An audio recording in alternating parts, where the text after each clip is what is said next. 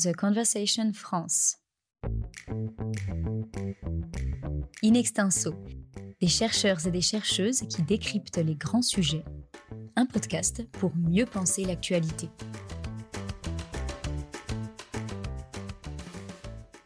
Bienvenue dans ce deuxième épisode de notre podcast La science au service de l'humanitaire. Après avoir montré dans un premier épisode comment l'intelligence artificielle pouvait aider à reconnaître des migrants disparus, nous allons voir aujourd'hui en quoi l'impression en 3D peut servir à fabriquer des prothèses dans des pays frappés par des conflits ou par des catastrophes naturelles. C'est le pari d'un projet de recherche mené par Handicap International et l'Alliance INSA, l'Institut national des sciences appliquées, réseau d'écoles d'ingénieurs, et pour en parler, je reçois Jérôme Chevalier, bonjour. Bonjour. Vous êtes professeur en sciences des matériaux à l'INSA de Lyon. Et Pierre Gallien, bonjour. Bonjour. Vous êtes directeur innovation à Handicap International. Pierre Gallien, rappelez-nous les grandes missions d'Handicap International et votre rôle plus précis dans cette ONG. Handicap International, pour rappel, c'est une organisation française qui est née à Lyon, qui a démarré ses activités en 1982 dans les camps de réfugiés cambodgiens à la frontière thaïlandaise. À l'époque, il s'agissait de fournir des prothèses aux victimes de mines euh, qui arrivaient jusqu'à ces camps. Et l'enjeu était de fournir euh, ces prothèses avec du matériel qu'on trouvait sur place. Et l'innovation à cette époque-là, c'était de construire avec du bois et des pommeaux. Handicap international, finalement, on intervient actuellement dans 59 pays, dans des contextes, à la fois des contextes d'urgence, comme en Ukraine actuellement, des contextes où des pays qui sont particulièrement sensibles aux catastrophes naturelles, on intervient à Madagascar, aux Philippines, et euh, des contextes, bien sûr, où l'instabilité est un peu plus récurrente. Euh, je pense à la Somalie, au Sud-Soudan ou des choses comme ça. Donc on a un spectre d'activité à la fois très large, que ce soit sur le plan géographique et sur le plan euh, des, des, métiers. Donc quel est mon rôle plus particulièrement?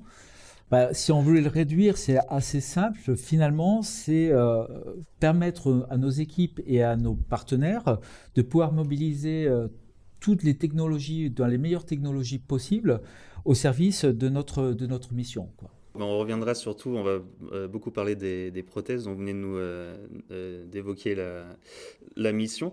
Jérôme Chevalier, je le disais, vous êtes professeur à l'INSA de Lyon. Quels sont vos sujets de recherche et d'enseignement? Effectivement, je suis professeur à l'INSA de Lyon dans le domaine de la science des, des matériaux, à la fois en enseignement et en recherche. Alors, qu'est-ce que j'entends par science des matériaux? C'est tout ce qui touche à la fabrication des matériaux, à leur caractérisation à différentes échelles, et enfin à leur usage et aujourd'hui de plus en plus à leur, à leur recyclage.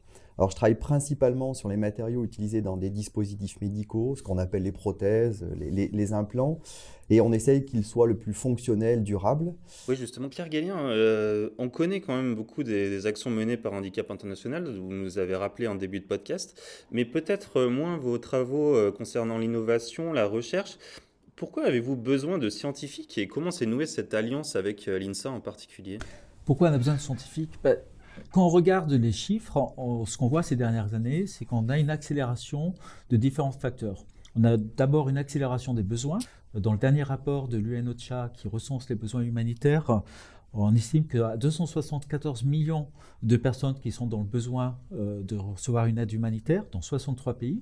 Ce chiffre était seulement de 235 millions seulement l'année dernière et c'était déjà le chiffre le plus élevé de la décennie. Donc on a une accélération des besoins et des catastrophes. On a vu aussi qu'on a des nouvelles formes de catastrophes. Euh, l'épidémie de Covid, la pandémie de Covid on est un exemple euh, criant. Et d'un autre côté, on assiste aussi, heureusement, euh, à une accélération du développement des technologies, en particulier sur le digital. Et donc on a à la fois une opportunité avec le développement des, technologies et à la fois un besoin d'avoir des, des actions qui sont beaucoup plus efficaces, beaucoup plus efficientes pour couvrir les besoins. De notre côté, en niveau d'handicap international, on s'est plutôt concentré sur le développement de notre expertise métier. Je prends d'expertise métier, c'est-à-dire effectivement sur la réadaptation fonctionnelle, le métier de l'orthopédie, le métier de l'éducation, qu'est-ce que ça veut dire? Et d'un autre côté, on s'est développé aussi sur tout ce qui est l'ingénierie sociale. La difficulté de mettre en œuvre un projet humanitaire, c'est de construire ce projet avec des partenaires, analyser les besoins et de savoir le type d'action ou les actions qu'on va mener. Pour ça, euh, on n'a pas nécessairement développé, on n'a pas forcément eu besoin euh, de développer des compétences particulières dans la recherche en matériel, en développement des matériaux, euh, comme l'a exprimé Jérôme, ou même dans le développement de l'intelligence artificielle. on comprend le besoin, on comprend le potentiel de ces technologies-là, mais on n'a pas les scientifiques qui nous sont capables de nous amener une expertise précise pour nous aider à développer notre potentiel. Et donc plus spécifiquement sur ce projet d'impression 3D, racontez-nous un petit peu. Alors pour le projet de l'impression 3D, quand on parle de réadaptation fonctionnelle, euh, pour le cas concret, là, on parle surtout de fournir des orthèses et des prothèses. Alors, pour rappel, une orthèse est à l'extérieur du membre et euh, la prothèse va compléter le membre, va être le membre. L'OMS estime actuellement que seulement 15% des personnes qui auraient besoin de ce matériel médical ont accès au service. Et on voit bien dans nos pays que finalement, très peu de gens euh, se rendent ou arrivent à se rendre jusqu'au centre de réadaptation fonctionnelle. Parce que le déplacement coûte de l'argent, parce que euh, pendant le, temps du service, les gens ne font pas une autre activité, donc il y a une perte indirecte de ce côté-là. Et donc, les aspects digitaux associés à la production 3D nous permettent de réduire le temps que les personnes vont passer dans les services de réadaptation fonctionnelle. Et va nous permettre aussi à nous d'aller, d'amener le service auprès des personnes plutôt que les personnes viennent dans les services. Toujours une, euh, une, question un peu de contexte, Jérôme Chevalier. Euh, est-ce que travailler avec une ONG, qu'est-ce que ça change par rapport à vos projets de recherche euh, plus classiques, dirons-nous? Finalement, les, préoccupations d'handicap international au niveau scientifique et technique ne sont pas si loin que celles que nous travaillons au quotidien. Parce qu'un travail d'ingénieur, c'est traduire une problématique terrain en cahier des charges scientifiques et techniques. Et, l'INSA veut dire Institut national des, sciences appliquées. Et donc on trouve généralement des problématiques euh, sociétales, industrielles, euh, qui nous fournissent en, de formidables objets de recherche et, des réels questionnements scientifiques. Donc on développe des outils, des approches scientifiques qui sont appliquées à l'industrie. On va continuer à le faire, mais clairement l'humanitaire peut et, doit profiter de nos recherches.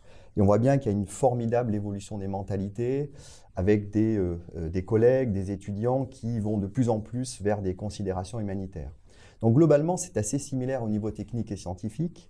Ce qui change, ou, plutôt ce qui est encore plus prégnant par rapport à nos sujets classiques, c'est la nécessaire acculturation et, la prise en compte du contexte.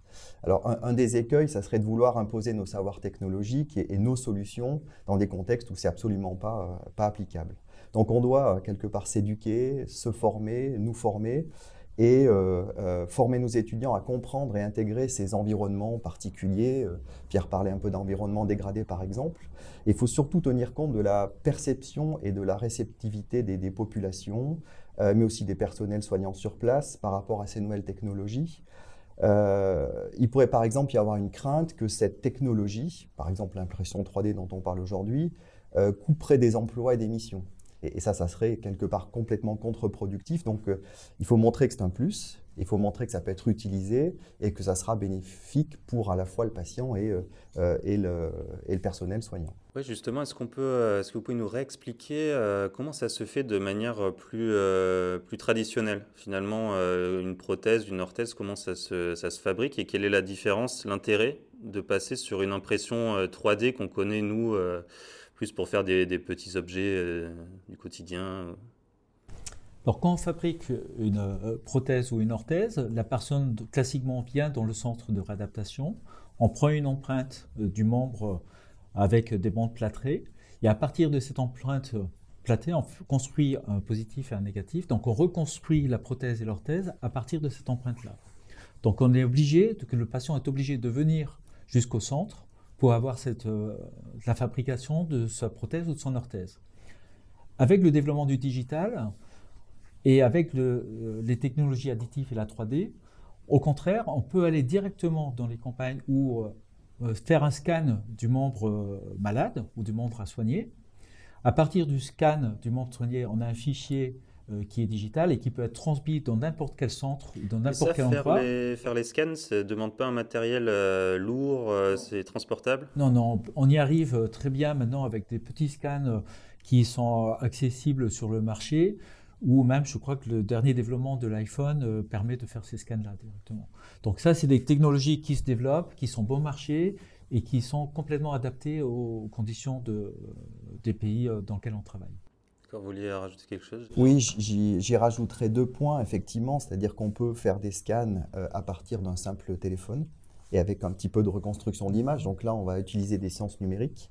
Et puis l'autre point qui me semble être, important, c'est qu'on peut réaliser des, formes et des architectures qui ne sont pas réalisables avec d'autres technologies. C'est-à-dire que l'impression 3D va permettre de faire de l'optimisation de forme et donc d'optimiser les performances, le confort, ce que l'on n'est pas capable de faire avec les autres technologies. Et puis enfin, euh, Pierre parlait de l'utilisation du plâtre, par exemple on peut se retrouver avec des quantités astronomiques de plâtre qui sont plus utilisées euh, derrière. Alors on a un projet de, d'essayer de recycler le plâtre pour le réutiliser, mais on va aussi se passer euh, de ces choses-là et gagner de la matière à tous les niveaux. D'accord, parce que c'est euh, là l'impression 3D, donc c'est fait à partir de plastique? De plastique, bah, c'est un des objets de la recherche qu'on conduit actuellement avec l'INSA pour dire bah, comment on peut se caler, être le plus indépendant possible par rapport à des ressources extérieures et comment s'appuyer sur des ressources qui existent éventuellement dans les pays euh, dans lesquels on travaille. Et donc là, on travaille sur les possibilités d'utiliser du plastique recyclé, des bouteilles recyclées, comme matériel euh, premier pour fabriquer ces, euh, ces prothèses et ces orthèses. Et au niveau des résultats, finalement, on en est, on en est où actuellement de ce de projet de recherche? Est-ce qu'on en est au laboratoire? Est-ce que vous avez fait des études sur le terrain? Donc au niveau du laboratoire, en fait, je pense qu'on a essayé d'abord de, décrire au mieux le, cahier des charges qui, est, qui a été expliqué par Pierre. Ce que l'on veut globalement, c'est optimiser la production des prothèses et des orthèses. Donc on s'est plutôt focalisé pour l'instant sur, sur les orthèses, qui donc ont une fonction de support. Et, euh, il y a trois points. C'est euh, euh, d'abord le choix des matériaux avec la volonté d'intégrer des notions de développement durable. C'est utiliser des matériaux qu'on peut retrouver sur place, utiliser des matériaux recyclés et recyclables. Le deuxième point, c'est optimiser les techniques d'impression 3D, c'est-à-dire euh, d'être capable de fabriquer un filament, d'être capable de l'utiliser, d'avoir des, produits performants. Et puis, euh, on en a déjà parlé un peu, mais je pense que c'est important de le répéter, c'est optimiser les formes, c'est-à-dire euh, combiner résistance, masse, fonctionnalité, confort de cet appareil orthopédique. Alors ces questions, elles sont déjà traitées dans le cadre d'une thèse. C'est la thèse qui est effectuée par Valentine Delbruel, mais aussi par des projets de, de fin d'études, des stages. On a notamment un, stagiaire qui vient de l'université de Bath. Et euh, on s'est principalement focalisé sur les orthèses, comme je le disais, et aujourd'hui on est capable de réaliser, à l'aide d'un polymère qui est recyclé à partir de bouteilles, ce qu'on appelle le PET, des filaments maison qui sont imprimables. On est capable de faire des orthèses plus performantes et confortables, plus légères que celles qui sont réalisées en polypropylène par les procédés, euh, par les procédés classiques. Puis on voit que ce PET, en fait, il peut être recyclé à nouveau presque indéfiniment. Donc on va dire que pour l'instant, on maîtrise à l'échelle du laboratoire la chaîne de fabrication de la bouteille plastique jusqu'à sa transformation en, orthèse.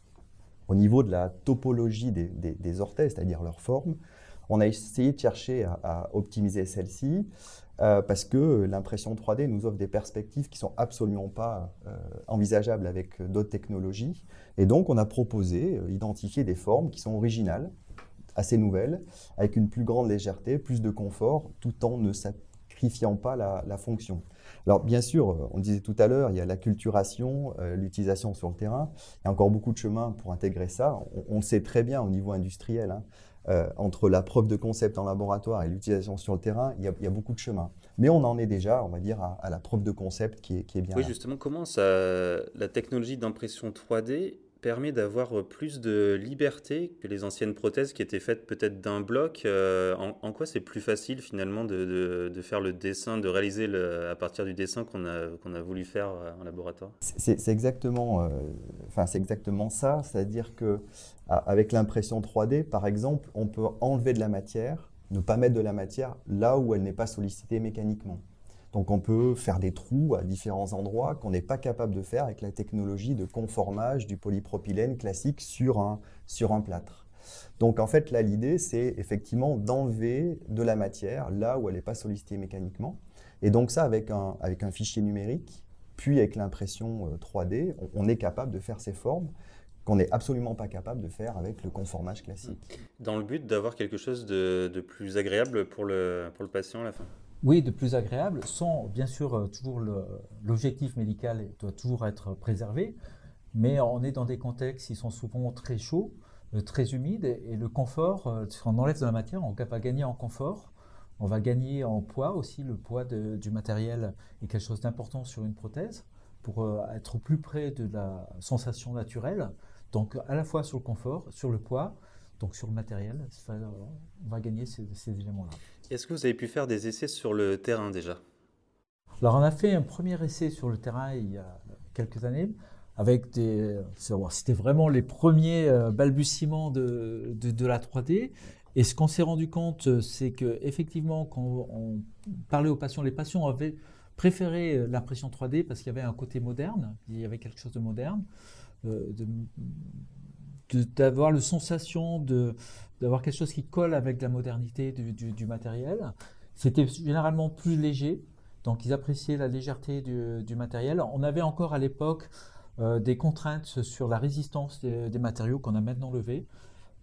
donc c'était une petite réserve qu'on avait par rapport à ça. Mais nos premiers essais d'acceptation par les patients euh, des prothèses, que ce soit 3D ou euh, traditionnelles, sont euh, relativement équivalentes, voire préférables pour les 3D. D'accord, et ça c'était dans, dans, quel pays? Au Togo. Au Togo, et sur les membres en particulier, où vous avez essayé des, sur les bras, les jambes alors pour handicap international, on travaille plutôt sur le membre inférieur. D'accord. Le membre supérieur quelque chose qu'on travaille moins.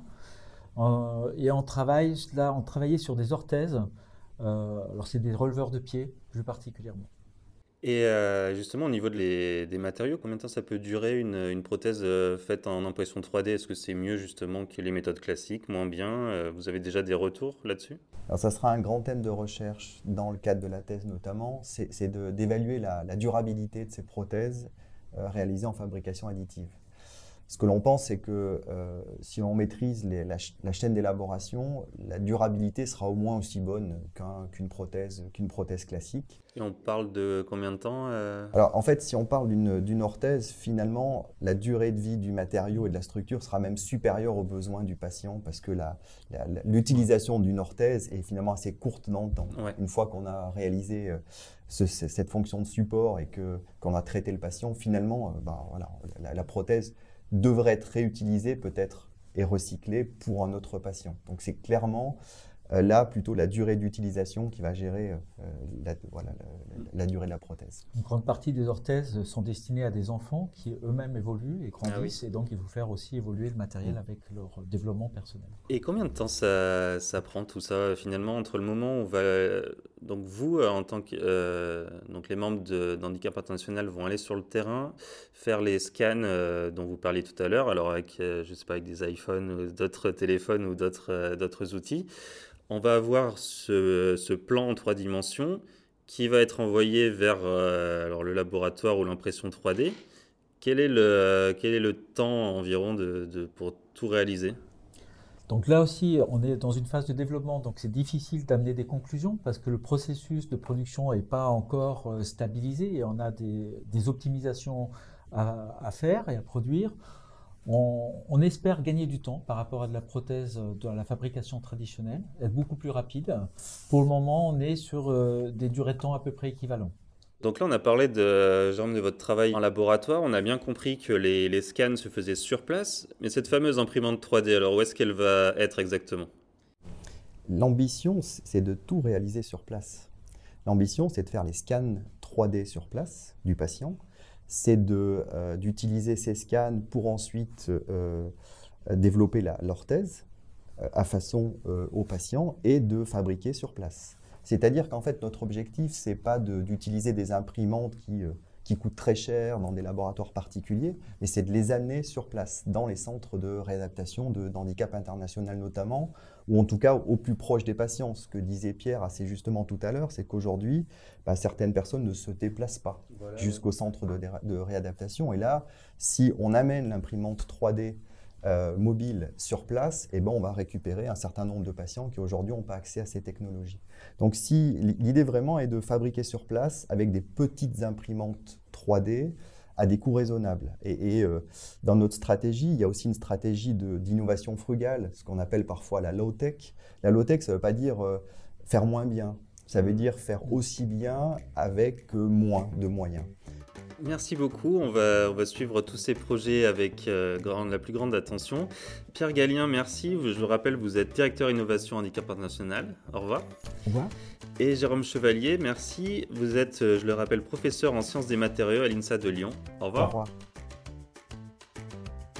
In Extenso est un podcast de The Conversation. Chaque vendredi, la rédaction donne la parole à la recherche pour mieux comprendre l'actualité. Retrouvez l'ensemble des épisodes d'Inextinso et nos autres séries directement sur theconversation.com dans la rubrique podcast.